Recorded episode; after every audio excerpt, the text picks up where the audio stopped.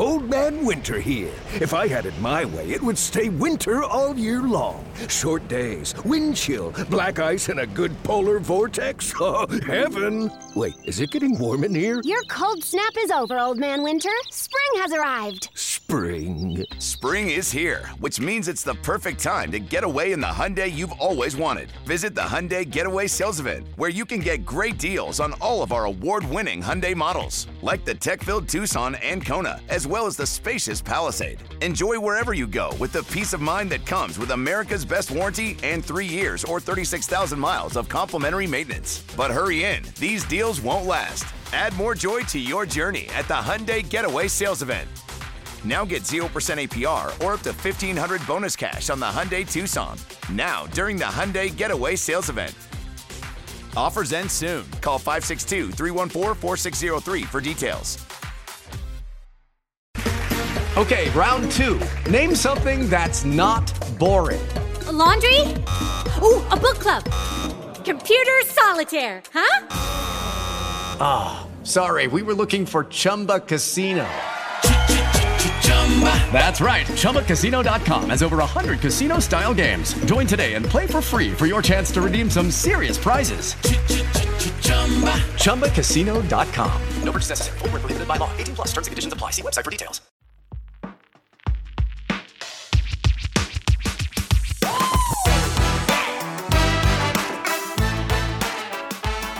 Hello and welcome to another edition of Uh Basketball. I'm Sean Woodley.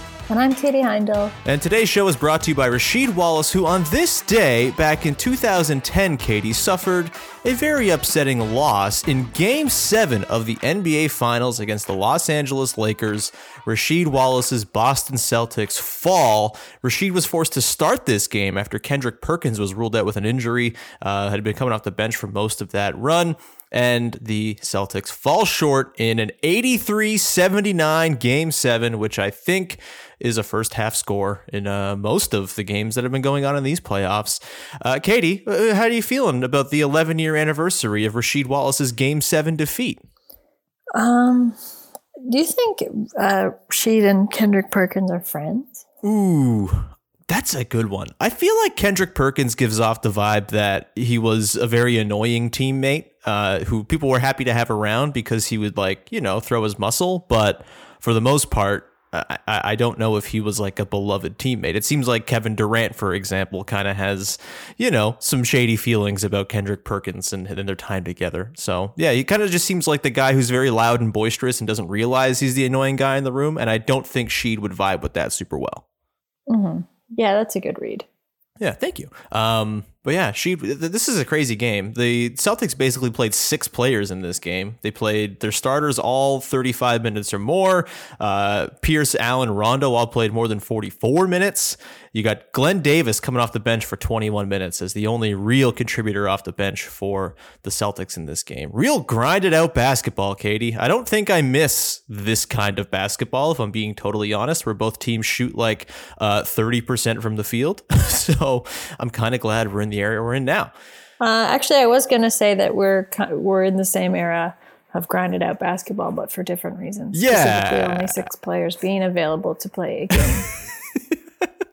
you make a very good point, and that will segue us wonderfully, Katie, into our uh, show today. We have a lot of stuff to get to, so we're not really going to waste too much time getting to it. You know, I'm sure our weeks were fine. It was nice weather outside, you know, cool stuff. Uh, the NBA is burning at the moment, Katie, with a million different stories, both on and off the court, in and out of the playoffs, and we have to dive into all of it. Yesterday, I woke up like, all right, what are we going to talk about on tomorrow's podcast? Not totally sure. And then the internet granted me all of the topics uh, that I was going to throw in the rundown, uh, just because uh, yesterday morning was one of the most intense, insane NBA news days I can recall, and not like a good, fun one where the trade deadline's going on and there's fun transactions taking place. Most of it was very sad and upsetting news. So we're going to dive into all of that today. Before we get into that stuff, though, just a reminder: you can go to our Patreon page, uh, patreon.com patreon.com slash a basketball with two H's.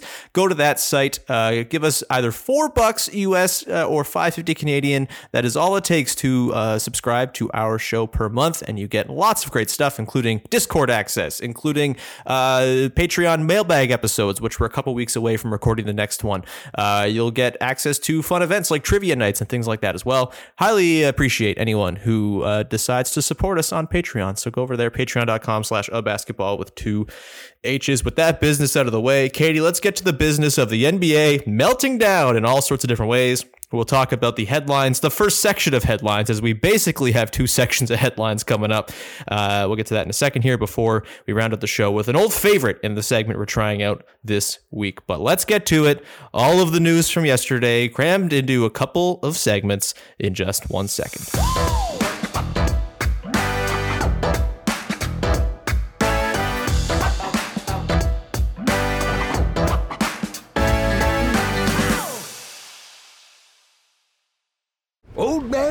Here. If I had it my way, it would stay winter all year long. Short days, wind chill, black ice, and a good polar vortex. Oh, heaven! Wait, is it getting warm in here? Your cold snap is over, Old Man Winter. Spring has arrived. Spring.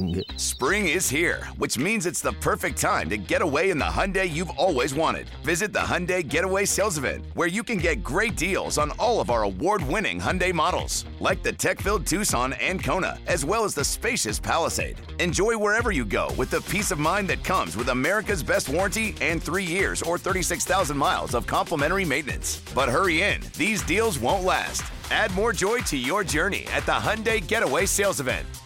Now get 0% APR or up to 1500 bonus cash on the Hyundai Tucson. Now, during the Hyundai Getaway Sales Event. Offers end soon. Call 562 314 4603 for details. Judy was boring. Hello. Then Judy discovered ChumbaCasino.com. It's my little escape. Now Judy's the life of the party. Oh, baby, Mama's bringing home the bacon. Whoa, take it easy, Judy.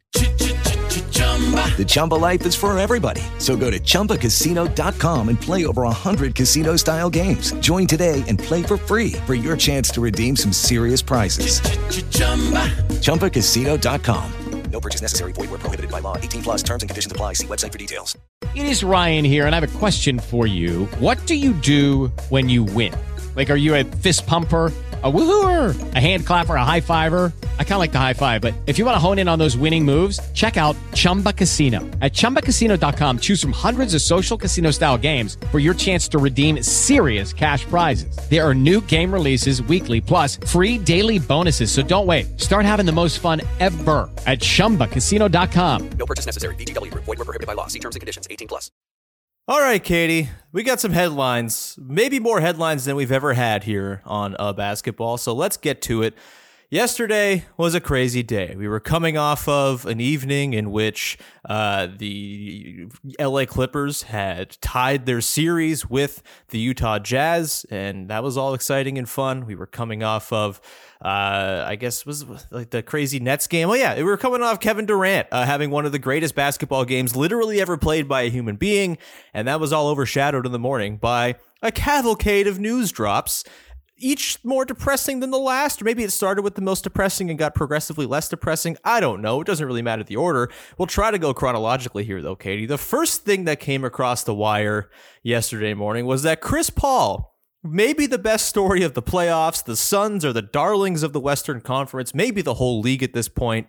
They have been a, a, delight, and they're waiting for a team to meet them in the Western Conference Finals after sweeping away the Nuggets.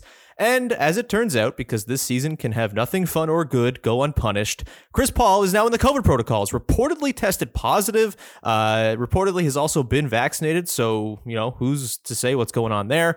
Uh, this sucks. He's out indefinitely. We have no idea when he's going to come back. If we're thinking about sort of past players missing time with the COVID protocols, you know, it's ranged from a few days to a few weeks, and there's not really any way to predict it. Uh, Katie, this news is a freaking bummer. Uh, it is a bummer, but I do want to be cognizant of spreading misinformation on our podcast. Sure. So you can still test positive for COVID if you've been vaccinated. Oh yes, I'm not Uh, saying that's not true. Yeah, I, I, I apologies Okay. if I was unclear. You seemed a little skeptical No, in the rundown. I just wanted to be clear.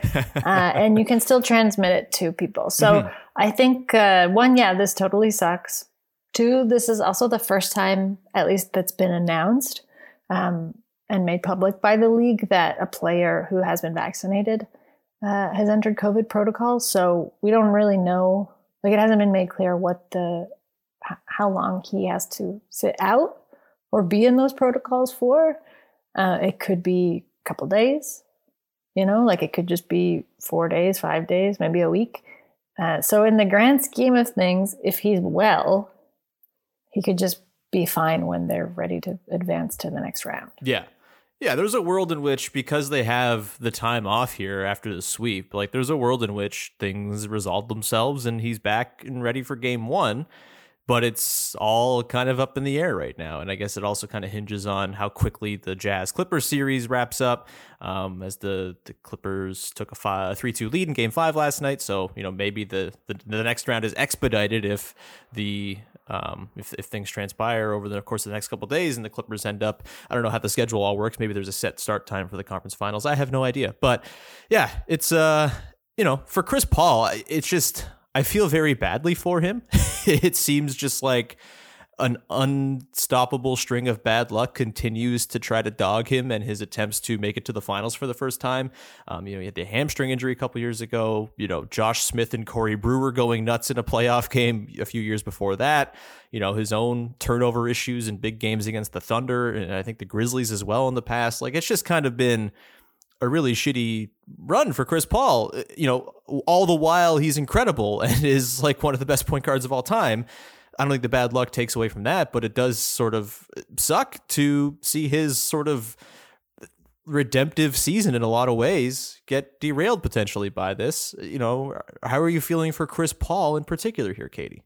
Uh, I'm actually looking at this much more optimistically because, yeah, he has certainly been haunted by a lot of bad luck, especially in the playoffs in his career. But mm-hmm. I would say that the Suns have already like had a lot of bad luck, and Chris Paul has had a lot of bad luck. He had a potential shoulder, like very bad, maybe worse than was reported publicly shoulder injury. Sure. You know, and he came through that on the other side. So again, I'm I'm kind of choosing to look at this as one, he's not going to let it derail uh, his playoff run. And I don't think the team is either. So, worst case, maybe he misses a couple games. In my mind, this is worst case, or maybe just the first game of, of the next series, uh, and then he's back. But I think maybe I'm choosing to look at it as Chris Paul has had a, a lot of bad luck or continued bad luck handed to him this this playoffs. But um, he's kind of just decided not to let it bother him anymore. Sure, sure. And comparatively to the rest of the NBA, uh, the Suns have been uh, basically walking around with leprechauns in their ass uh, because the rest of the league is just melting around, melting down around them. Um, that does bring us to the next bit of news from yesterday, Katie. Kawhi Leonard uh, was ruled out of Game Five early in the day. Reports are that the Clippers reportedly fear an ACL injury, and we don't want to jump to any conclusions here. Of course, we're not doctors; we have no idea. It is never great when you hear the phrase ACL injury thrown around in reporting, um, and his you know his ability to play the rest of the series seems to be in doubt. Of course, Paul George had himself a very redemptive and awesome playoff game last night to keep the Clippers alive and, you know, bring them to within a game of making the conference finals. That's a wonderful story. We can get to that if we want to later on. But Kawhi uh, has been outstanding in this postseason. Like he's maybe the second or third best player who's been going so far in terms of like resume this postseason. He's had some all time games already. Game six against the Mavericks, for example, was an all timer, and it seemed like he was maybe on track to uh, just carry the Clippers through the postseason despite all their roster dysfunction. And now that seems to have been derailed. I am just so beaten down by the crush of injuries to stars, Katie. I don't even really like it sucks ass. I, I, don't even know where to go. We're we, are we are going to talk, I'm sure, about the the injuries piling up and the All Stars missing time, and we're going to get to LeBron talking about said uh, phenomenon later on too. But this Kawhi thing sucks, and I don't really know how else to talk about it because it, it just it seems like just the latest in a long run of things that suck, and there's nothing that can be done about it because the NBA chose its fate of playing all these games in this shortened time frame. And it's not to say that any of these injuries are directly tied to playing all those games, but you know, your reporting, other people's reporting, mostly your reporting, I'm I'm going off of suggests that this was always predictable that there was going to be a higher risk for this type of thing. And uh, you know, Kawhi's carrying a big load, and he's a guy who's had injury issues in the past, and it just sucks to see him go down when he's kind of at the peak of his powers once again. I, I don't even know what else to say. When did this happen? That's what I was kind of confused. It was in with. game four. Um, I, am not sure if Uh-huh. you stayed up to watch that game. He was like driving late um, in the fourth quarter, I believe. He sat out the final five minutes after it happened. To me, it kind of looked like, if you recall, the Raptors Bucks game three, I think it was, maybe game four, when like Kawhi dunked on Giannis and then kind of Oh, and then he was like kind of hobbling limpy. around after. Yeah, yeah. And so it kind of looked like I thought like about that too. Yeah. It didn't look like it wasn't like a non-contact like he falls down and is in a heap type of thing. He like stayed standing up and kept Uh-huh. walking around. So it maybe seemed less serious, but obviously it's a pretty th- it's a pretty significant thing if it's ACL is being thrown around as as the potential cause here. I mean, when yeah, like I, I think ACLs seem uh, very mysterious. When Clay hurt his, he did walk off the court and then he came back, remember, and then he left again too. So I think it's like I don't know. It seems a, a dubious, a dubious tendon um, ligament, but Dubious tendon. yeah, I don't know. This sucks. It it it it, it really sucks for Kawhi. He was having a phenomenal playoff run. He's he's having like a pretty phenomenal season overall. I'd say. Um, the only thing I quibble with from you, what you just said, and I guess what we'll get to later, what LeBron said is like, I don't really give a shit that it's like, oh, the stars are hurt. To me, it's just kind of an overarching trend of anybody, Yeah. any players getting hurt. Sure. Like, I'm not like, oh, this takes away the like from the product of a good and competitive playoffs. Like I don't really look at it like that. I'm not like, oh, my loss. Like you know, my, the entertainment factors now Yeah. plummeted for me. Uh, I think it's more of a bummer because it sucks for Kawhi. That's a really long timeline for recovery. Mm-hmm. Uh, don't really know the severity of it, and I don't really know what it means for him. I mean, I'm not. I think he'll like he's staying in LA. Yeah. Uh, I don't think he's going anywhere. Like he's home now, and I think that's what he's wanted for a long time. So I don't think it really like messes with um, any decision he'd want to make in the summer. But yeah, I don't know. It just sucks. Yeah, I think you make a really good point in that it's kind of past the point of worrying about the uh, like the entertainment value of the playoffs that are going on. It is very much just like concern for the long-term health of all these guys. I mean, this offseason itself coming up is going to be shortened from what it usually is. Like the play the finals aren't going to be done till a month from now and then you're looking at a regular start to next season in 82 games and you know, you already have you know, Jamal Murray is going to be out going into next season. You've got Kawhi potentially looking at recovery into next season as well. You know, it, it's just it's a lot, and it is the NBA. I think you know it- it's sort of the deal with the devil they made to play this season is coming back to bite them in the ass here, as everybody who studies this stuff predicted it would. And I don't know if the NBA is going to feel any sort of remorse for it, if the TV, you know, deals are upheld and the broadcasters are happy and the sponsors are happy, but they should feel shitty about it because it's going to directly impact the long-term you know the the long term quality of the league. It's going to mostly impact the long term health of these players, which is the most important thing, and their potential earning potential. I mean, Kawhi is still going to get his max contract wherever it is, and that's going to be fine. But it, it- it's you you like it's this sort of thing that always happens. We've seen it with like governments and COVID, where it's just like the short term concerns are all that is thought of. And it's like, really, is the extra couple billion dollars you're going to make from TV, was it actually worth it from the jump, you know, in exchange for potentially injuring guys, hurting guys, you know, having the quality of their playing careers and the quality of the league, you know, damaged in years to come? You know, it, it feels like again, it's just like rich guy brain, where it's like I need money right now, but what about the future? Let's think about the future later. That's a problem for future rich guy, and it, it just I don't know. It, it feels like it was always totally predictable, and it's tough because the players also share some blame in it, right? Like they were part of the negotiations. They wanted to play for for a large part. We'll talk about LeBron and why I think like there's some disingenuous sort of undertones to his kind of spiel on Twitter and all that. But I, I just I'm past the point of even really caring about the playoffs at this point, and I just want everyone to get through them healthily. And that's kind of the main goal at this point. Like, it's not really to watch basketball anymore, it's to watch guys not get injured. And every single day, it seems like that hope is kind of going out the window as well. It's, uh, I don't know, Katie. I don't know. I, like, are you kind of at the same point? Like, I guess you kind of said this. It said so. Like, it's not so much the basketball anymore. Yeah, it's just I the think I Yeah. kind of said that, Yeah. and I feel like that's what I've been saying Yeah. um, all season Yeah. to a degree. So Yeah. yeah. You, you were on the train early. Good job. Um, let's move away from injuries for a sec. We'll circle back to that, of course. Um, you've got couple of coach firings yesterday that came down. Stan Van Gundy, favorite of the podcast, I believe, friend of the podcast uh, in the first ever Ubbies, uh, is now out of a job once again after one year in New Orleans. Scott Brooks is also out in Washington. Let's start with Stan Van because we love Stan Van here. Um, weird situation in New Orleans. I not exactly a uh, an enviable one. I don't think. they don't really seem to have much of an idea, and uh, it's like the burgeoning beginnings of another sort of wasted era of a super duper star on their team.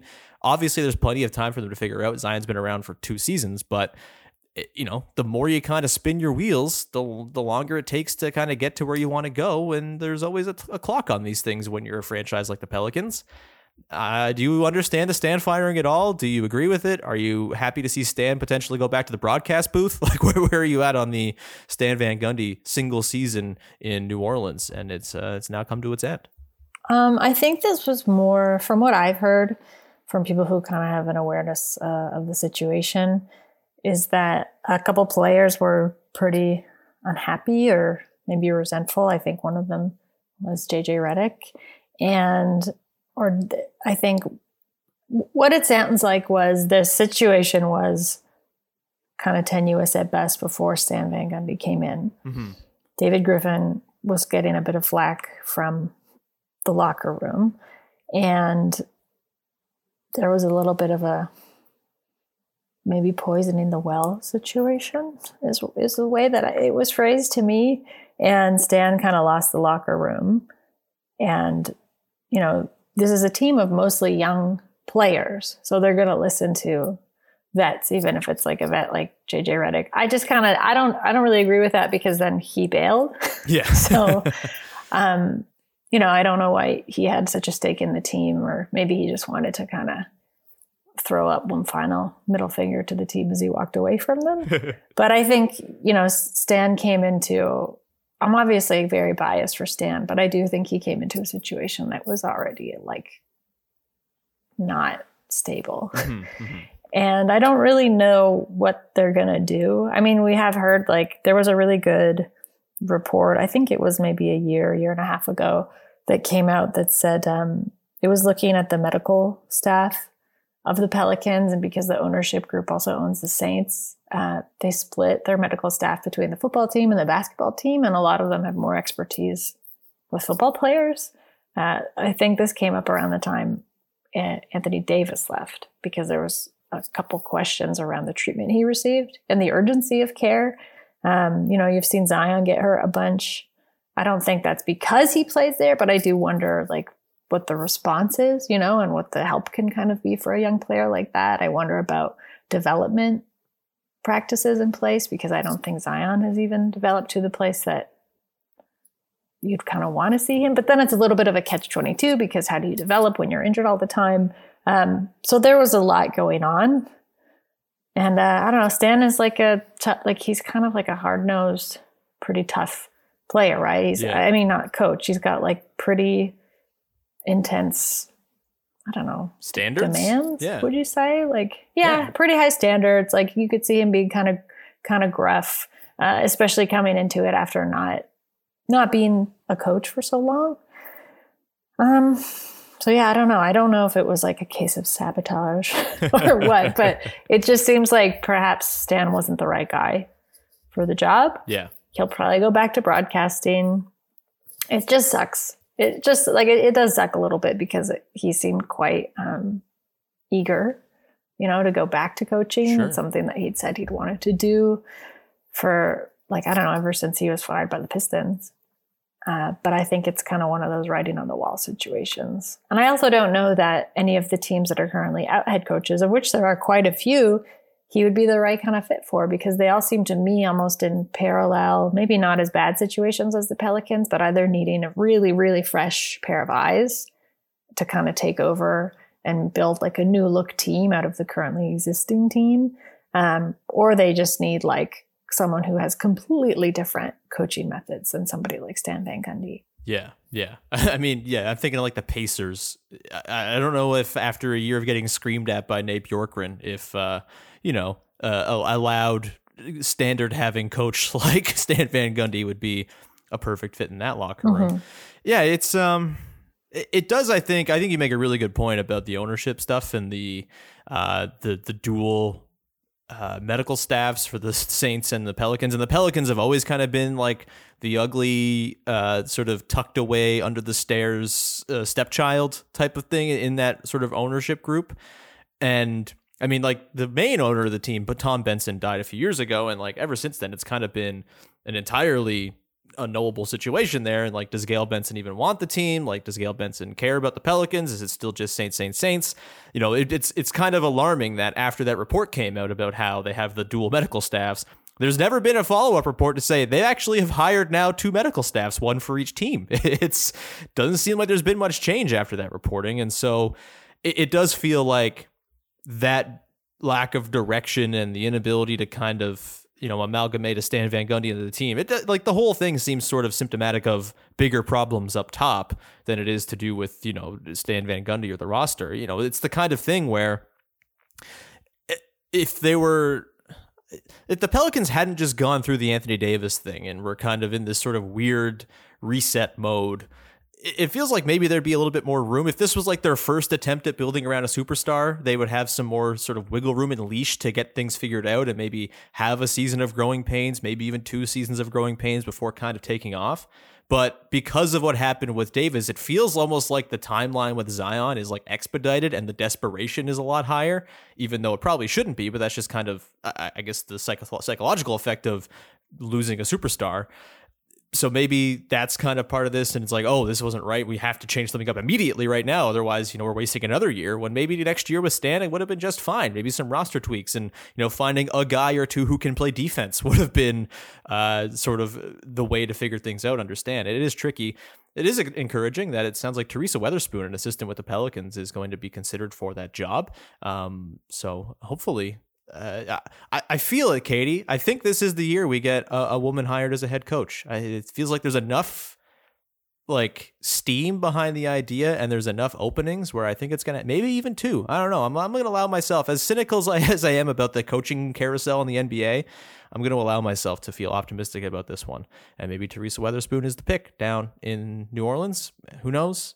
Um, Scott Brooks is the other coach out yesterday, Katie. a little bit quieter, um, maybe expected. I'm not sure. Uh, it's kind of Scott Brooks seems uh, invincible until he's not, I suppose. But uh, what were your thoughts on Scott Brooks no longer being the coach of the Washington Wizards, and what do they need going forward? Do you think?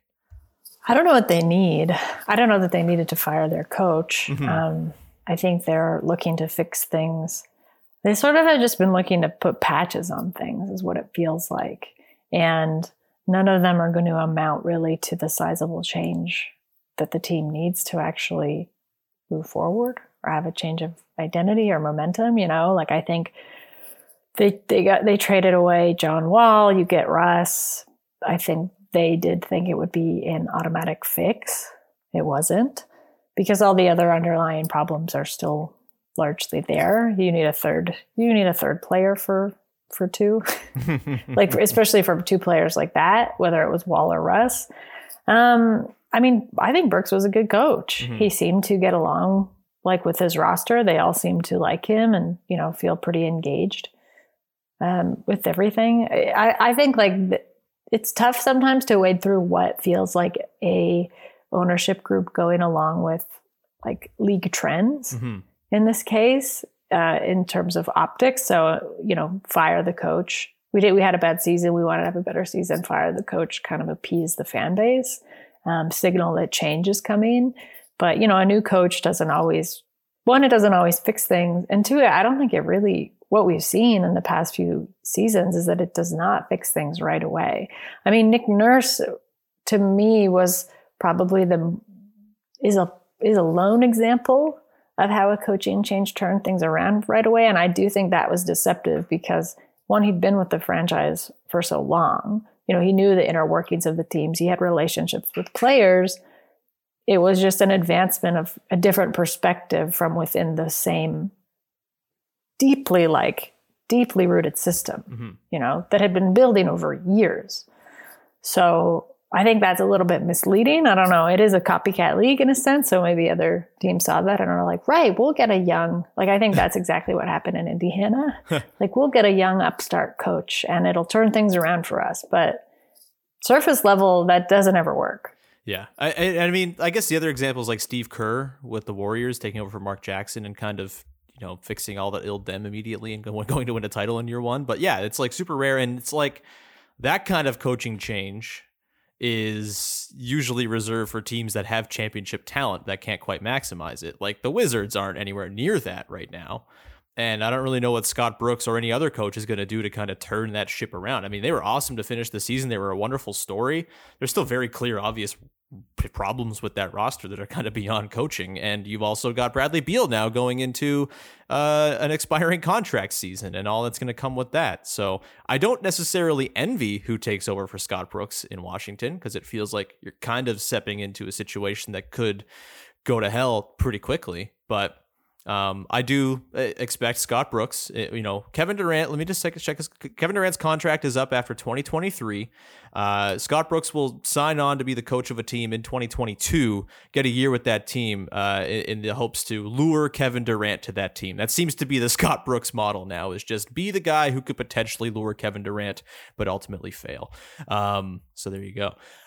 Uh, another story, Katie. God, there's just so much from yesterday. This one kind of uh, started earlier in the week, and we were going to talk about it anyway. At least I wanted to talk about it anyway, but it had a little bit more uh, juice added to it yesterday. The Dallas Mavericks have parted ways with Donnie Nelson, who has been the GM of the team for, I think, 26 years. He's been around a long time. He found Dirk, uh, drafted Dirk, developed Dirk, all that stuff. Uh, he was big on the Luka thing. He's been big on the international player thing in general uh, and has been in that front office for a very, very, very long time.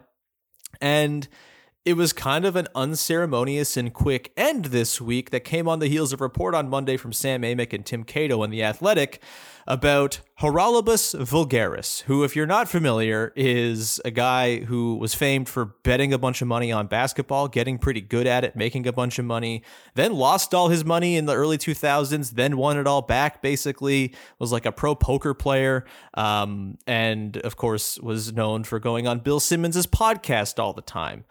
He got hired a couple years ago to be the director of quantitative analysis or quality, yeah, quantitative analysis. Yeah, the numbers one uh, with the Mavericks. And the report on Monday from the Athletic suggested that maybe he's kind of taking over the front office a little bit and uh, rubbing people the wrong way in the process, including Luka Doncic, who seems like a guy you wouldn't want to rub the wrong way if he's on your franchise or in your franchise. Uh, Donnie Nelson's out just a couple days after that report.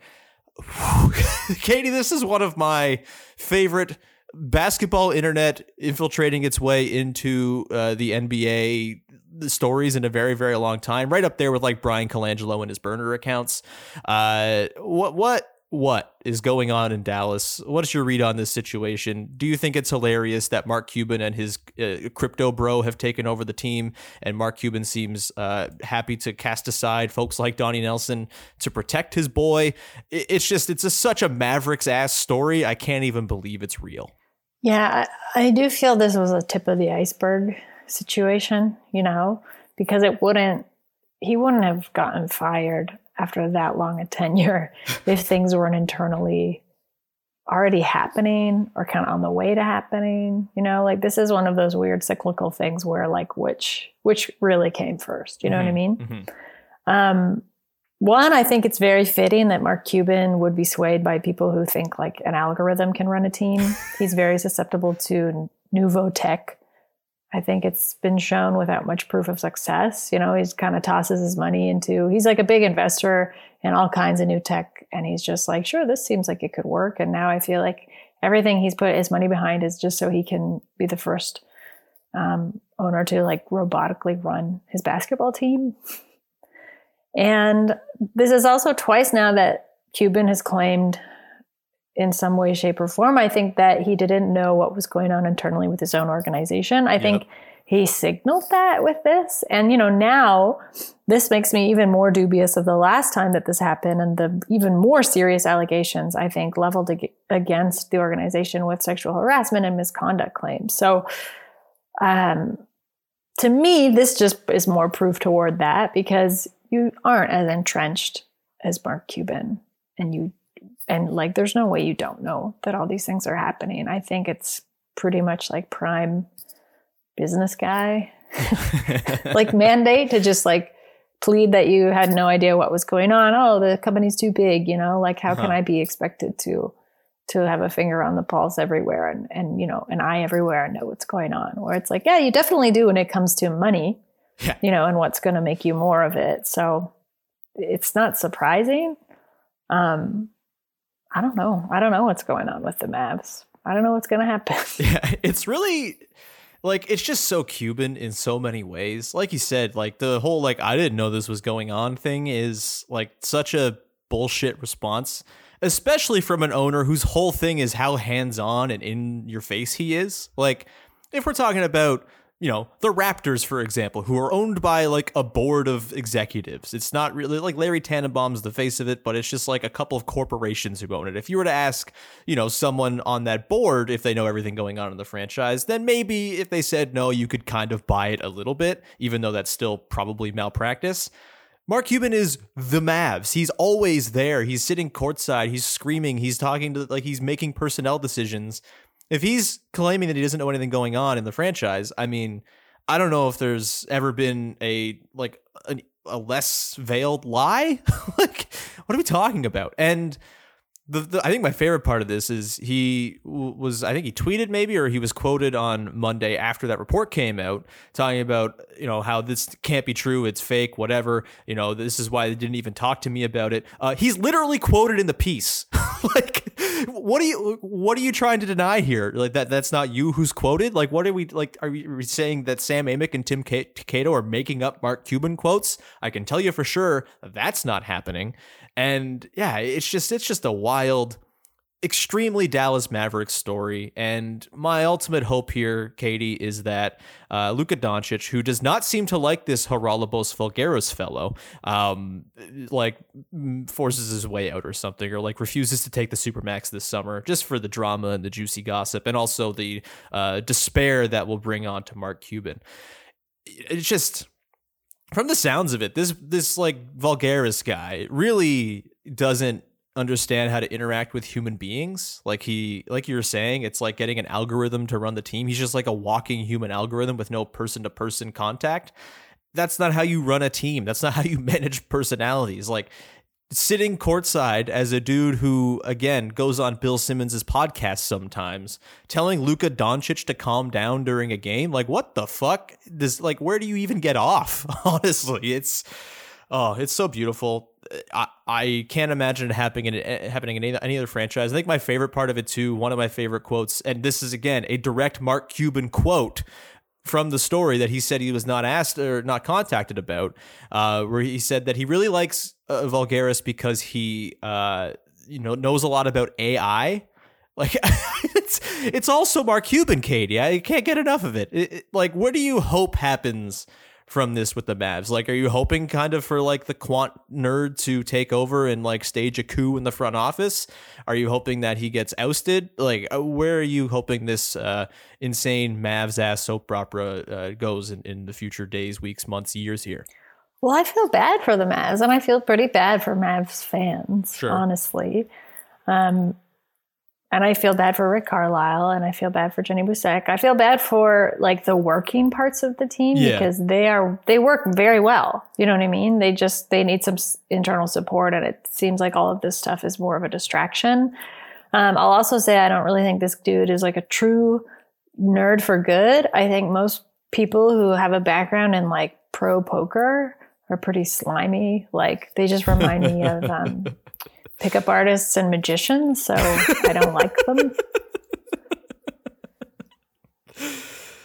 anyway, yeah, like I, I don't know. I don't want it to fall apart, but it seems they do seem a team determined to make things more difficult for themselves at every turn. Mm-hmm. Mm-hmm. Uh, I, yeah, I want it to fall apart for Mark Cuban, not necessarily for Luka or Mavs fans. Uh, that's I think. But it'll never fall apart for Mark No. Cuban because he's a billionaire. Yeah, he's too big So I fail. think, you know, the trickle down effect of that is like a lot of people working pretty hard suffer. Yeah, that's fair. That's fair. Um, last, uh, let's get to LeBron here quickly here, Katie, before we move into some talk about the games themselves. Uh, LeBron yesterday had himself a bit of a tweet storm about the injury rash hitting the league. Of course, he was part of it. Uh, he was injured a little bit. Of course, his teammate Anthony Davis missed games in the first round, ultimately resulting in their departure from the playoffs.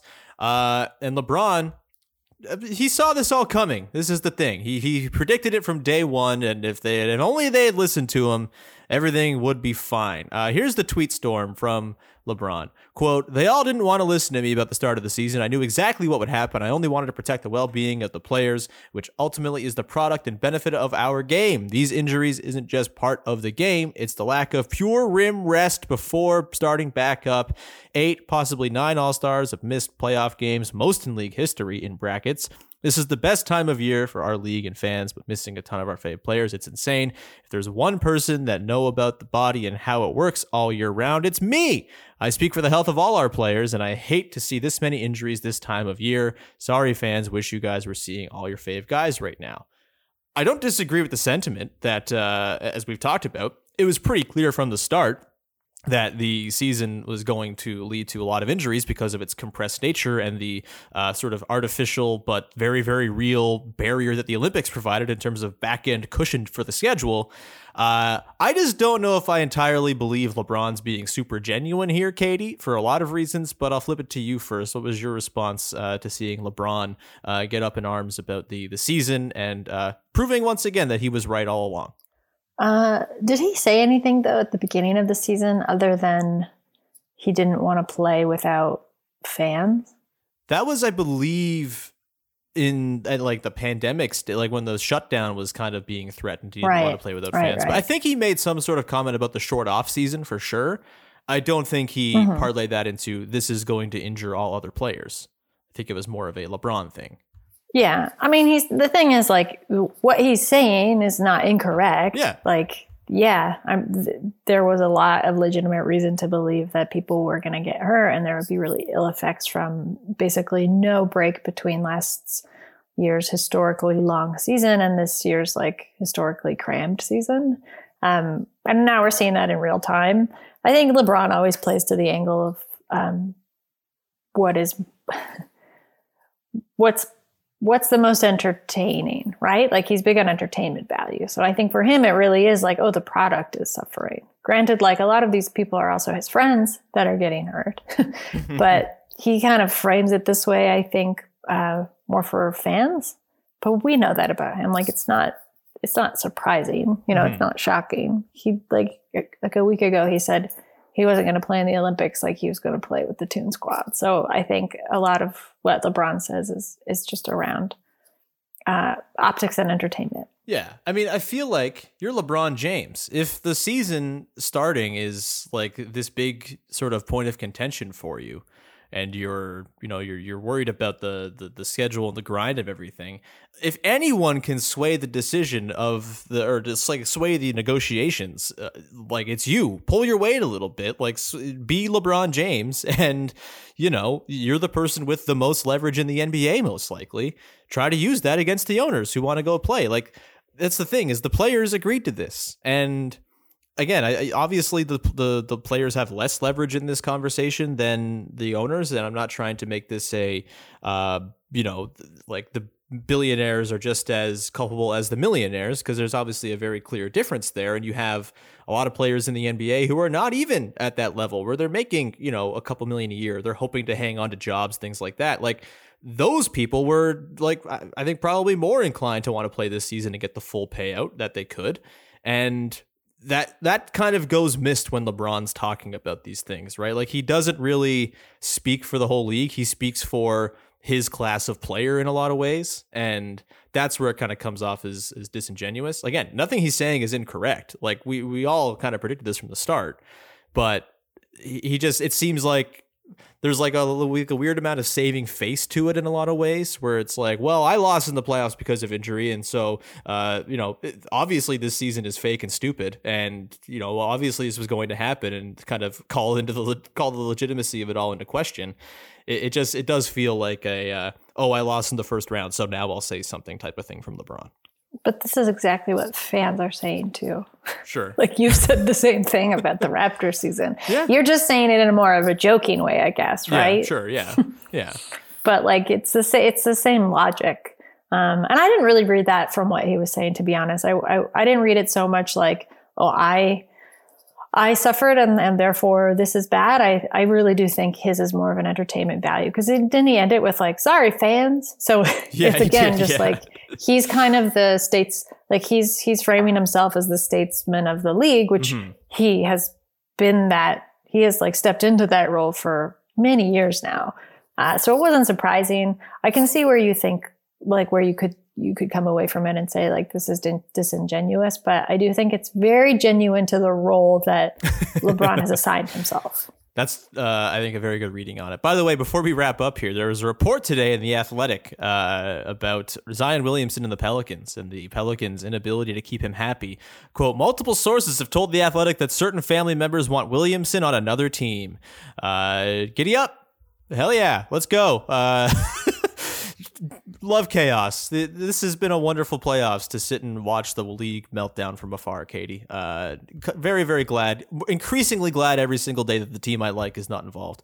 Um, let's uh, talk about the game, shall we? We'll get to the games in a sec. That was a very long and heavy headline segment. We'll get into games, injuries, Kevin Durant, oh my God, and everything else going on in the playoffs as they continue. We'll get to that in one second here coming up.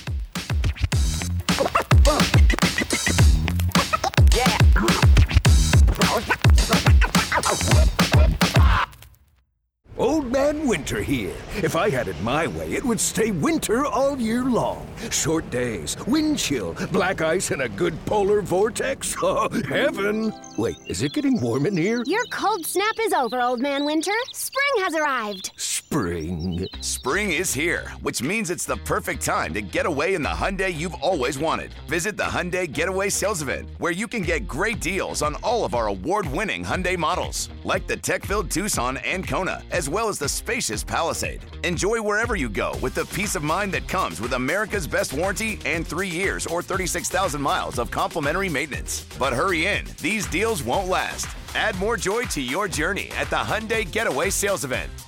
Now get 0% APR or up to 1500 bonus cash on the Hyundai Tucson. Now, during the Hyundai Getaway Sales Event. Offers end soon. Call 562 314 4603 for details. Hello, it is Ryan, and we could all use an extra bright spot in our day, couldn't we? Just to make up for things like sitting in traffic, doing the dishes, counting your steps, you know, all the mundane stuff. That is why I'm such a big fan of Chumba Casino. Chumba Casino has all your favorite social casino style games that you can play for free anytime, anywhere with daily bonuses. That should brighten your day a little. Actually, a lot. So sign up now at chumbacasino.com. That's chumbacasino.com. No purchase necessary. Group. Void were prohibited by law. See terms and conditions. 18 plus. Hello, it is Ryan, and I was on a flight the other day playing one of my favorite social spin slot games on chumbacasino.com. I looked over at the person sitting next to me, and you know what they were doing?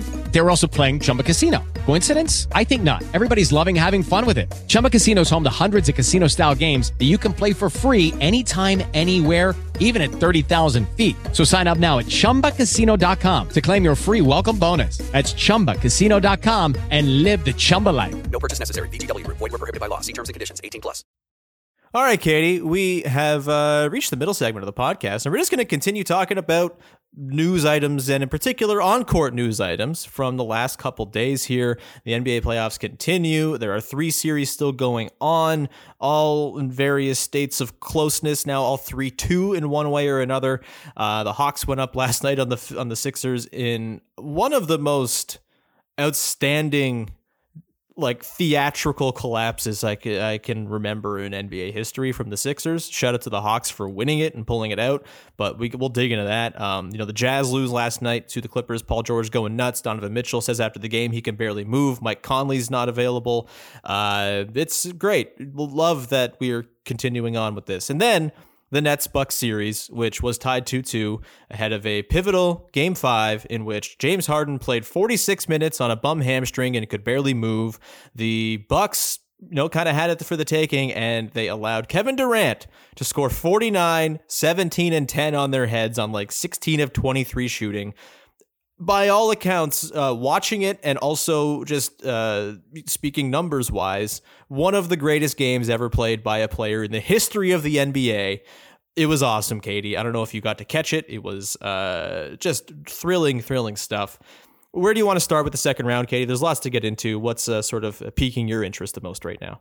I will say that, like, of the Nets Buck series, to me, it's so funny. Aside from that last game, like, and that's only one player, uh, how bad the series has been It's when everyone was like, the series is going to be the best. It's going to be the most competitive. Like, what great basketball we're going to see. Like, game four was so, like, so sloppy.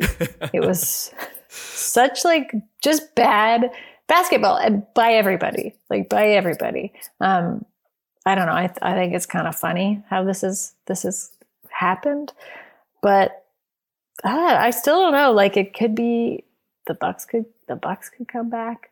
The Nets could take it.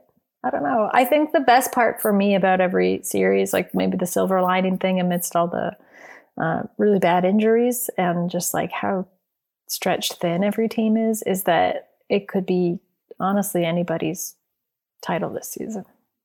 Yeah, that's um. I don't even know who to like. It seems like the favorite to win the title changes every single day, every hour. Like when games are going on, it's like, oh, the Clippers are doomed. Oh no, maybe the Clippers are fine. Uh, oh no, they're injured now. Maybe they're screwed.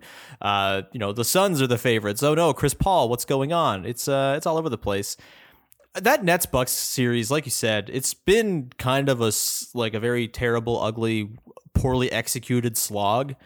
But I do think it is worth just like we we talk a lot about sort of the uh, you know the unsavory parts of the league, especially this season where we're just kind of disenchanted with the whole idea.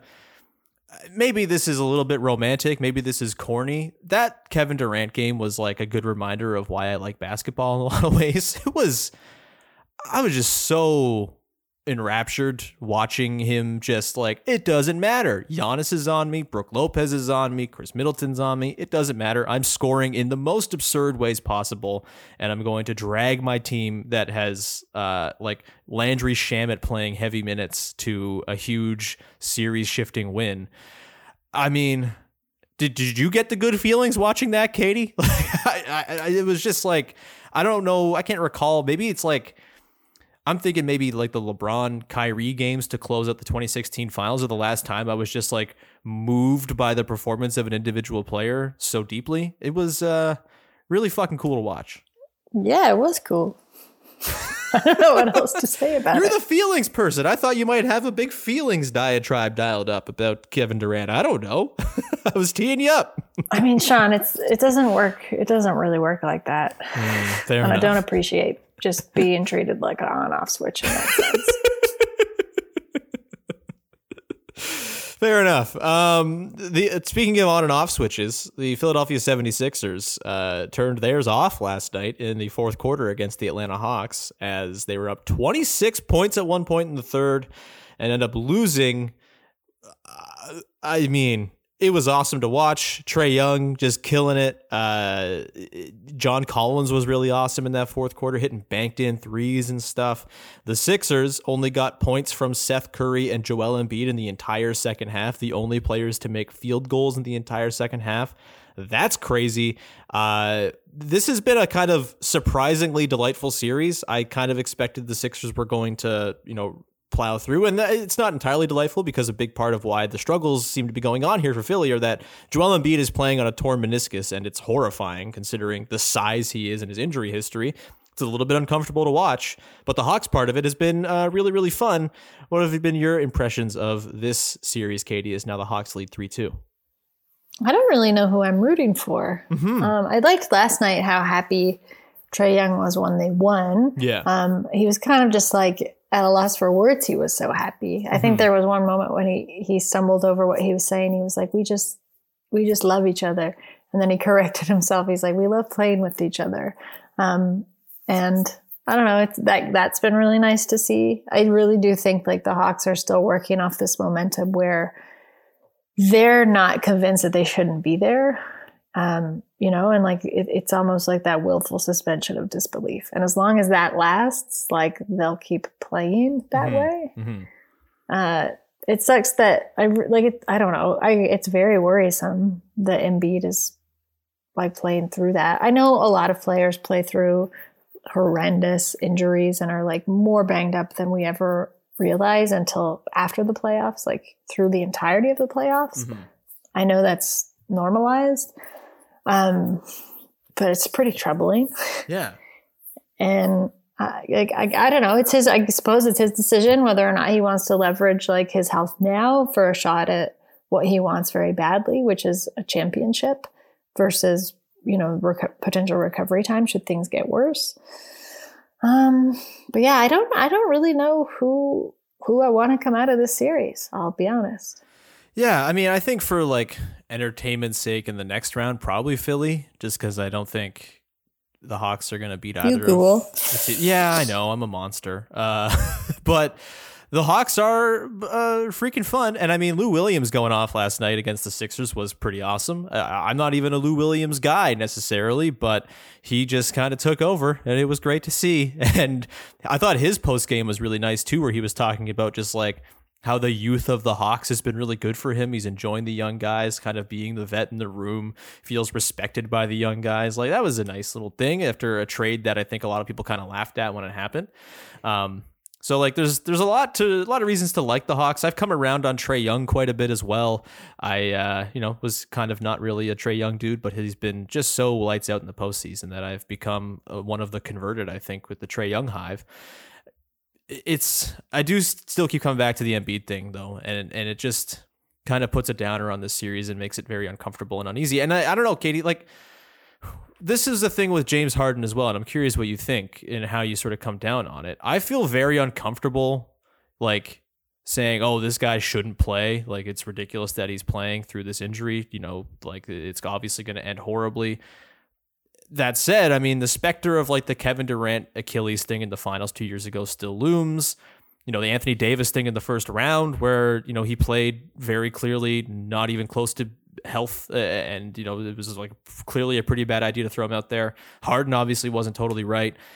Like, where are you at on the sort of concept of protecting players from themselves? It does take a lot of agency away, which obviously is bad and, and silly, and it does you know kind of seem like you're kind of speaking blindly on it all when you're like these guys shouldn't be playing. But also, I kind of get it when people are like maybe Embiid shouldn't be playing right now. Like, what are we doing here? It's just basketball, and these are his legs. Like where are you at on that whole sort of idea of policing and th- like just sort of the thought exercise of should guys be playing through injuries? Mm-hmm. Um, I mean, I th- th- this is kind of tough because I've also heard that like team team doctors, not all, but like some are more concerned with like, okay, it's not are you healthy enough that you it's not like you should be playing, it's are you healthy enough to play. Right. Right? Like right. are you are you healthy enough and are you like optimal in your life situation? No. But can you like hobble out on the floor and maybe, you know, play for 28 minutes or something? Sure. Uh, I don't like that. You know, I'm not in, we're obviously not in the locker rooms for those conversations, but I think that's like that's kind of worrying. So maybe more than policing players. I don't know. You can't. It's it also just sucks because you can't prove like any of that stuff's happening. You know, again, we're like not in the locker room, but I guess that's the more troubling thing to me. It's like these these players obviously trust the medical staff are around them, Mhm. and the medical staff knows that they have like the players' trust, and they're telling them perhaps to like go out and play. Uh, I don't know. I I want to hope that there's a lot of agency, especially for a player like James Harden and Joel Embiid, who are star players and can exercise do exercise a lot of like control out of that power, and that their medical staff understands that measure of trust uh, and also their worth to the franchise in that sense. Yeah, it's. uh I mean, again, I don't feel totally comfortable really even remarking upon it because I'm not in those rooms. I'm not the medical medical directors. It's just, you know, it's hard not to have a bit of a queasy feeling watching Joel Embiid hobble around or watching Donovan Mitchell say he can barely move after his game last night against the Jazz. It's, uh you know, is it all worth it? I mean, I think you can be critical. Like, I don't think if like you're you're just like a person on Twitter and you're like, I don't think this person should play. I don't think you should be so alarmist as to say like, oh, don't like they're policing players' behavior because Sure. like their players don't give a shit. They're never going to see that. You know what I mean? Like, KD might, You are literally not in. you are literally like not impacting anything. Yeah. So I think it's fine in that sense, and perhaps even important to be critical because it shows like, yeah, you know, there's obviously like a, a voice of discontent here but but extending that to say like we're interfering with like players autonomy no because we don't have that kind of leverage Yeah, yeah. We're not telling people to not play. We're just tweeting, uh, which has no meaning whatsoever. Um, do you have any thoughts on the Jazz uh, Clippers series before we move on here, Katie, to the segment we're trying out this week? Uh, game five was last night. Paul George was amazing. It was very cool. Uh, rooting for him because, man, as much as it's fun to slander Paul George, we've done our fair share on this here podcast, it's gotten to the point where, or it was getting to the point where it was more sad than anything else and it wasn't really funny anymore. And it's cool that he kind of did like the vintage Pacers thing where he's like, you know what? I'm just going to carry my team and I'm going to be amazing and a world class player. That was pretty cool. Uh, but of course, that entire series has the specter of injury hanging over it as well. Uh, any thoughts on that series before we move on? mm, i'm pretty sad for mike conley Yeah. um, but yeah like on the paul george note i think you know Kawhi wanted that guy for a reason so Yeah. i trust that Yeah. I He mean, had I a hard think. time in the bubble maybe did. it's run its course like and maybe the uh, criticism of him from that time should run its course too Yeah, I mean, uh, I guess Ben Simmons is doing a good job taking on the the slander that Paul George once occupied. So, uh, you know, people are satiated in their uh, spewing takes about people who underperform in the playoffs. Oh, Ben Simmons, he might come up in the next segment. Uh, in the next segment, we are going to uh, do a segment we're trying out this week and bring back an old favorite. We're playing Name That Tune slash Team, where uh, we have each selected songs, and the other person has to declare which NBA team most is summarized by that song. And this time around, it's the This League is on Fire edition, where we're choosing songs all about things that are burning down and or on fire. That's coming up in just one second. Thank you.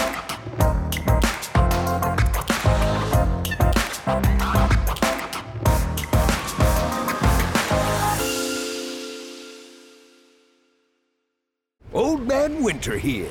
If I had it my way, it would stay winter all year long. Short days, wind chill, black ice, and a good polar vortex. Oh, heaven! Wait, is it getting warm in here? Your cold snap is over, Old Man Winter. Spring has arrived. Spring. Spring is here, which means it's the perfect time to get away in the Hyundai you've always wanted. Visit the Hyundai Getaway Sales Event, where you can get great deals on all of our award-winning Hyundai models, like the tech-filled Tucson and Kona, as well as the spacious Palisade. Enjoy wherever you go with the peace of mind that comes with America's best warranty and three years or 36,000 miles of complimentary maintenance. But hurry in, these deals won't last. Add more joy to your journey at the Hyundai Getaway Sales Event. Now get 0% APR or up to 1500 bonus cash on the Hyundai Tucson. Now, during the Hyundai Getaway Sales Event. Offers end soon. Call 562 314 4603 for details. It is Ryan here, and I have a question for you. What do you do when you win? Like, are you a fist pumper? A woohooer, a hand clapper, a high fiver. I kind of like the high five, but if you want to hone in on those winning moves, check out Chumba Casino. At chumbacasino.com, choose from hundreds of social casino style games for your chance to redeem serious cash prizes. There are new game releases weekly, plus free daily bonuses. So don't wait. Start having the most fun ever at chumbacasino.com. No purchase necessary. VGW Group. Void were prohibited by law. See terms and conditions. 18 plus. Hold up! Hold up! No, oh, no, the roof! The, the roof, the roof is on fire! The roof! The roof, the roof is on fire! The roof is on fire! We don't need no water, let that mother burn! Burn! Burn, mother, burn! Burn! All right, we've reached the segment we're trying out this week here on uh basketball, and we're bringing back an old fave, as we've said. Name that tune slash team, which we've done. Uh, 80s bangers, I believe, was a, a category we've done in the past. I can't remember the other category, but this is, I believe, the third time we brought this segment to the podcast. And as teased before, as the league burns around us, we are doing a "This League is on Fire" edition of Name That Tune slash Team. Katie and I have each selected three songs that have something to do with things being on fire and or burning, and uh, the other person, once hearing the song, is going to have to assign a current NBA team to that song uh, because the thematics line up or whatever. Uh, Katie, are you ready to dive on in? Mm-hmm. All right, uh, let's fire up my first song. Producer Dylan, take it away.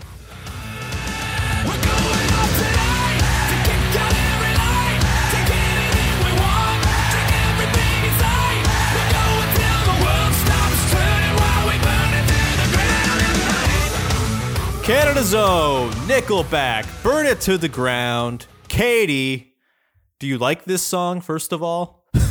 I've never heard this song in my life. You've never heard Burn It to the Ground by Nickelback?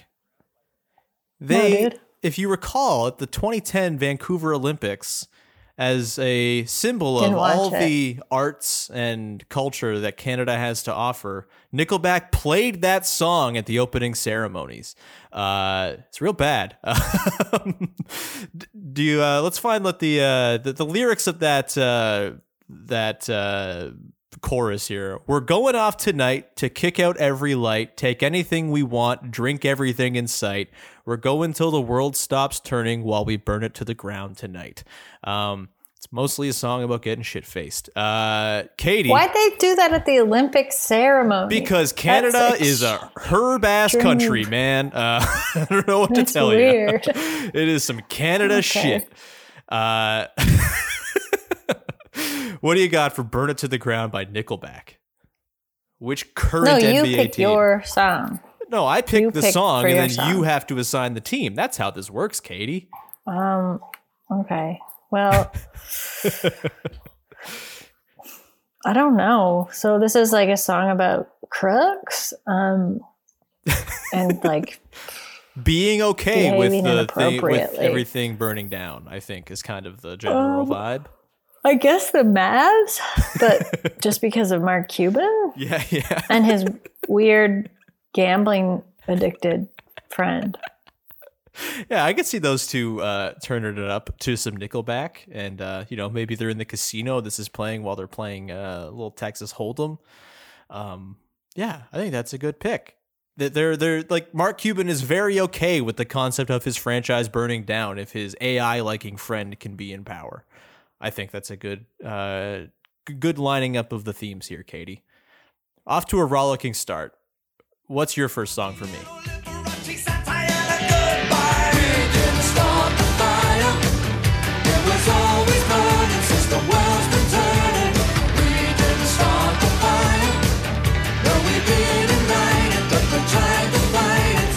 Hell yeah! Hell Classic yeah! Billy Joel story song that I just like, I can't help but choke up every time I hear it, even though he's just listing things. It's just a Mhm. list. It's just a point form song. Um, but I, I guess it makes me emotional. Yeah, We yeah. Didn't Start the Fire by Billy Joel. So to me, Katie, this feels not necessarily like a team, but more the leadership of the NBA PA. You know, this kind of goes right inside, right, right along with with LeBron's. Like LeBron might as well have just tweeted the lyrics to this song. Um, you know, this is not a thing on us. This is the NBA's fault. This is the league's fault for forcing us to play 72 games. We didn't start the fire.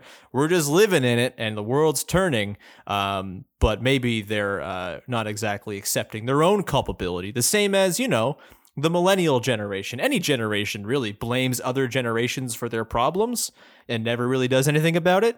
Kind of feels LeBron to me. So this is not a team. It is the leadership of the NBA PA. How does that sound as a comparison? That's fine. But I do take umbrage with oh. you dissing millennials. I'm not saying, look, Sean. look, I, I know. I'm aware. I'm of the generation that complains about everything and does nothing to do it. I, mean, I certainly don't do anything to fix it. I'm waiting on the children to fix everything. So maybe I'm speaking from just my own little perch here as a uh, as a person who's just accepted that everything sucks. But um, you know, you're you're you're one of the good ones, Katie. You're you're a good millennial. How about that? Um, got my next song ready to go here. Uh, producer Dylan, fired up.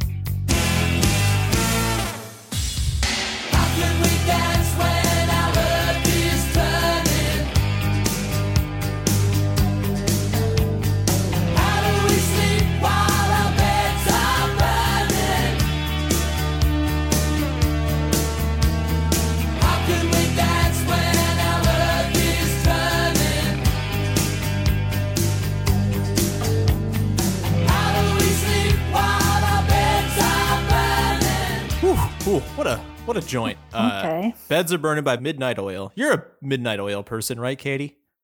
No, like what? Do you, that's the only song I know of theirs. Oh, So okay. I don't know that I classify myself as a midnight oil person. Fair enough. I, I just that song to me, it, it kind of is in line with like the the Tarzan boys of the world. Um, where I just I know you appreciate a certain kind of '80s bop, and so this song, I was actually fearful you might pick this song. So, um, I don't believe you Mhm. have, which is good. Um, but uh, what song do you think this most uh lines up with an NBA team, or what team most lines up with this song? Uh-huh. Um, so to me, this kind of reads as like a bit, it's like a little bit whiny. Mhm. Um, so what do I think? What do I think? This is tough because I don't necessarily want to assign any current team in the playoffs as whiners because they're up against impossible circumstances, you know? sure. Uh, but I'll just base this uh, on his facial expressions and reactions alone. Um, but Coach Bud, so I would assign this to the Bucks. Ooh, I like that. I, I I think that's pretty good.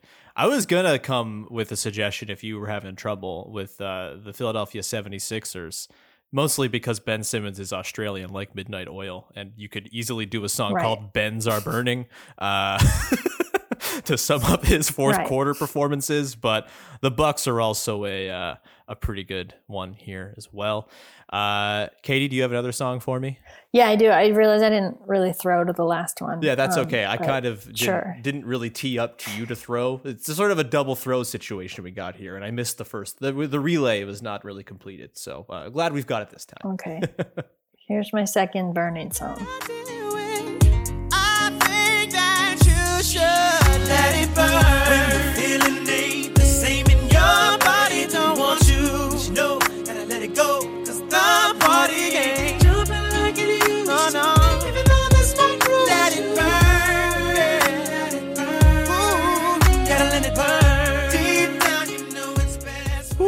Usher, let it burn. Yeah. Actually, it's just called Burn, but mm. hmm hmm Uh, an unbelievable song, uh, a classic of uh, grade six dances for sure. One of the slow songs comes on. You timidly ask a girl to dance. Uh, good memories there. Um, which is so weird considering what the song is Yes. about. But yeah. Yes. uh, it is about like a breakup, right? Is that where we're going here? Is that the sort of general theme? it about? But it was like released around the time when it was like Usher ruined his own relationship. Sure, um, sure. Because he he like cheated on someone and Yeah. fathered a child and like lied about it. Um, yeah. This was like around actually I don't know if this was around the same time as Confessions Part One and Two, but I do feel like, you know, it's the same wheelhouse. It's the same album. It is the same album. Uh, The album Confessions, of course. Uh, which one? Which one is this off of? It is off of just yeah, the first Confessions. Um, I mean, let me tell you, as a 13 year old person when this hit, boy, did this album really kind of resonate. Uh, very glad that uh, that you played it here. Um, so talking about a breakup, talking about sort of causing the this the discord within the the ranks on your own, kind of being hoisting yourself on your own petard, essentially. I'm trying to think if there's like an NBA team that's like kind of doing like a self sabotage thing right now. That's kind of the thing I'm looking at, and maybe this is something to do with a star. It could be the Pelicans, kind of sifting around looking for ways to make Zion Williamson happy, and in the process, kind of ruining the relationship as they go along. That could be it. Aren't we picking playoff contenders for the most part? Yeah, that's that's fair. I mean, the- I was I was kind of going for the general like present day just teams in the league because more than just the teams in the playoffs have been making news the last couple days here, but we can keep it playoff Mhm. specific if we want as well. Um, in which case, boy, this is not easy because you know if there were if we were on the track for a Giannis and Milwaukee breakup right now, I think that would be a good one. But we're not really on track for that at the moment. I'm just trying to think of, you know, relationships that are frayed in the league right now. And the, Zion is the one that I can think of. Uh, there's not really any star who's like pushing to get moved right now. We don't even. I'm not saying Zion's pushing to get moved necessarily, but there's that. There's also. Oh no no no. Okay, here it is. It's Neil Olshey. It's Neil Olshey. He doesn't seem very self aware that he's the reason for it all going wrong, but he very much is the reason for Mhm. it going wrong. Maybe his confessions will come out soon, and he'll have a, a great album that we can all remember in 20 years. Um, so yeah, I'm going with the Blazers and Neil Olshey for Burn. Good, great song. What a Okay. s- what a song. Did you have a suggestion that I that I missed out on here? No, that's a pretty good one. Okay, good stuff. Uh, we'll go to my final song here. Uh, Dylan, take it away.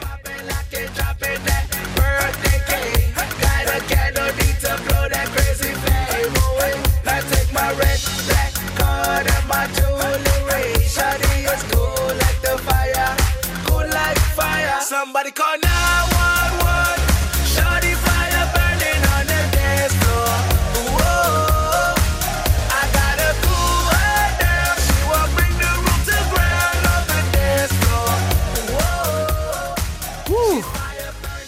Sean Kingston, Fire. This segment's getting me hot. Uh, a little sweaty over here with all these fire songs. Uh, Katie, who do you got for uh, the the Fire Burning by Sean Kingston? A song I think about it burning and also being kind of happy about it.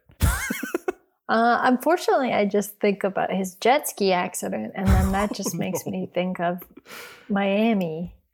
Mm. you could say that their first round was akin to a jet ski accident. No, I don't mean like that. I just mean that's the associative. hmm That's mean. I just mean like that's the associative line that my brain takes. Sure, Um, sure. But people probably, when this song came out, were listening to it on yachts, Oh yeah. uh, in clubs all over. But yeah, I'll, I'll stick with Miami. Yeah, I think that's a good pick. Um, you know, th- that they kind of live in a chaotic environment, right? Everything like with Jimmy Butler, things are burning at all times. Sometimes it's a, con- it's a controlled burn and it's good. Sometimes it's a little out of control, but they kind of got a handle on it. Um, but they're mostly okay with it because uh, the results are just fine. Um, you know, this just blew me away. Guess how old Sean Kingston is? That song feels like it came out 20 years ago. Guess how old Sean Kingston is? I mean, he's either really old or not old at all. Right? Yeah, I mean that's the wrong why I'm asking. Yeah, Um, I don't know. Is he like, isn't he like 30? he's 31. Yeah, uh, that's crazy. I, I would have penciled him to be like 40 by now. But uh, congrats to Sean Kingston for reaching success. I guess at like age 17. Good for him. Um.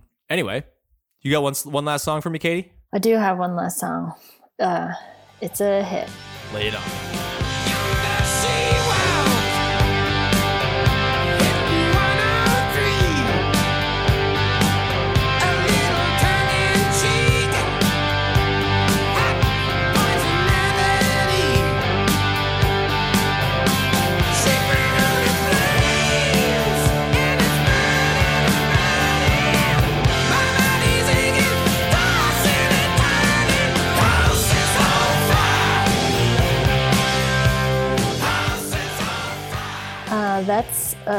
This House is on Fire by ACDC from the underrated album Flick of the Switch.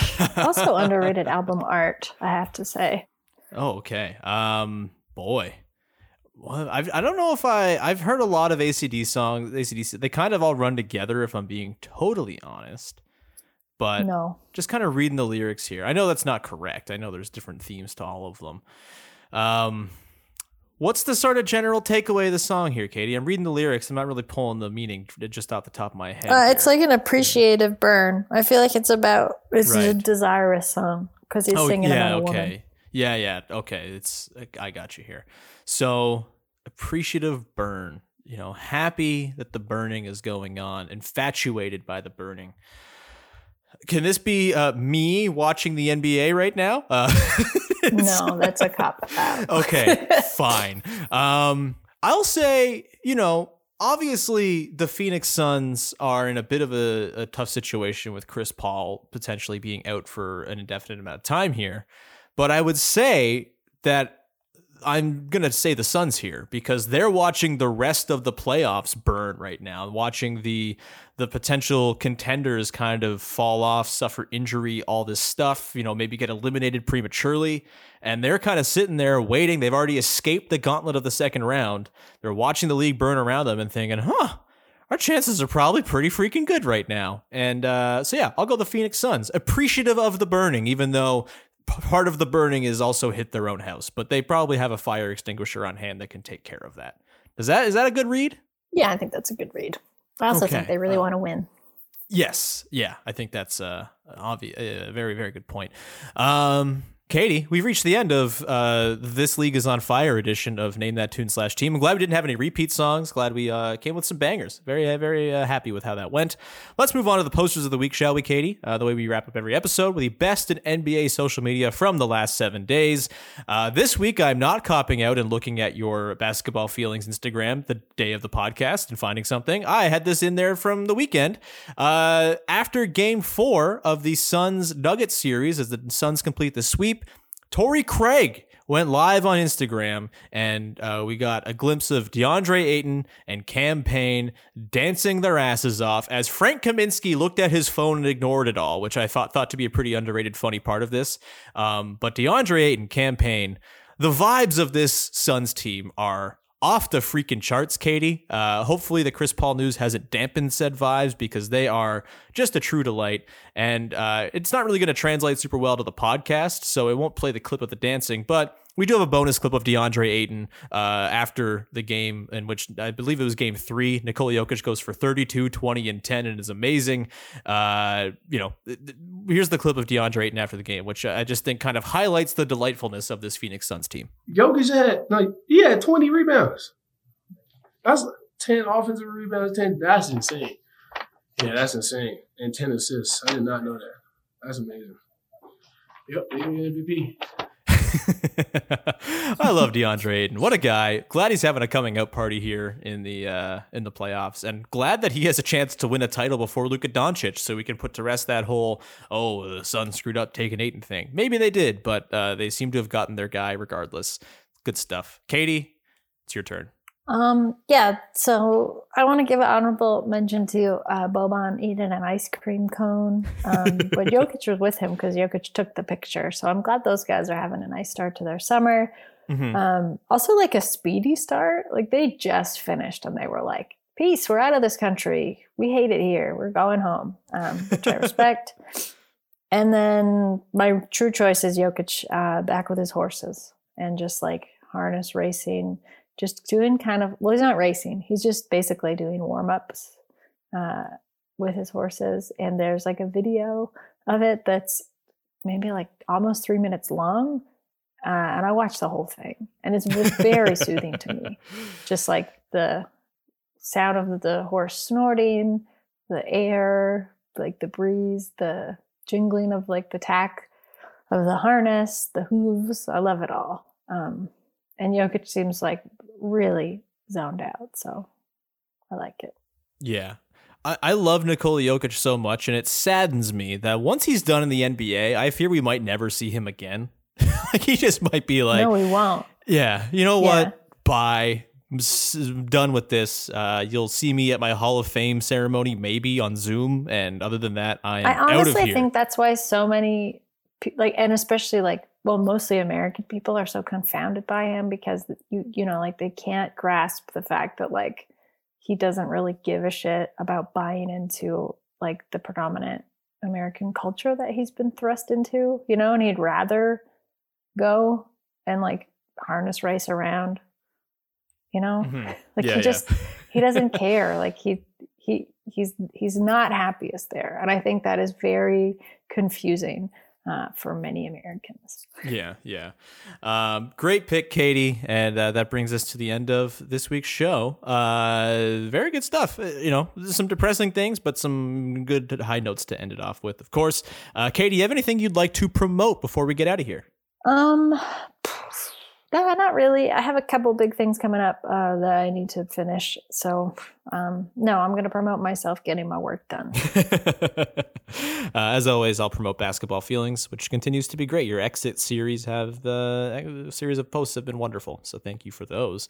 Uh, you can find me, of course, on Twitter at Woolley Sean. You can listen to Locked On Raptors. We're going to dig into draft stuff with the lottery coming up very soon. Katie, I'm looking forward to talking about the lottery with you on Tuesday uh, or next week, sorry, uh, and all the results. If it weren't so busy today, we might have looked ahead a little bit to the lottery, but we just had no time, unfortunately. Um, also, you uh, can join our little watch party that we're going to do for the draft lottery if you're a Toronto Raptors fan on Tuesday night. You can go to my pinned tweet for all the information on how to join and be part of that. It's going to be a blast. And lastly, I have a new thing to promote as well. Uh, the Canadian Elite Basketball League starts up their third season next week, which is very cool. And uh, I am going to be hosting a new show.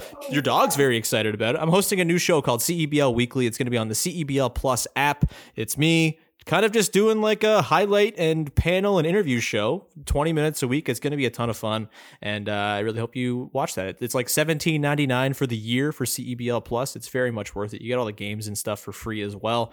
Um, but if you want that exclusive uh, weekly wrap-up show then uh, please go watch cebl weekly. It starts june 24th the first episode will drop. So thanks in advance for that. Uh, that's going to do it again go to our patreon page patreon.com slash a basketball with two h's. That is the place to be to support us. It's the best way to support us. Got to uh, welcome in new patreon subscriber javier reyes who's uh, a dear dear pal and uh, has been a long time supporter of the podcast. So thanks and welcome to the patreon family. Also, thank you, of course, to producer Dylan uh, for playing those sick tracks and uh, always making us sound great. Thanks to our social media director, Jess, and everybody else involved with Space Monkey Media who let us do this fun, silly little podcast. That's going to do it. Thank you so much for tuning in. We'll talk to you again next week with another episode of uh, Basketball?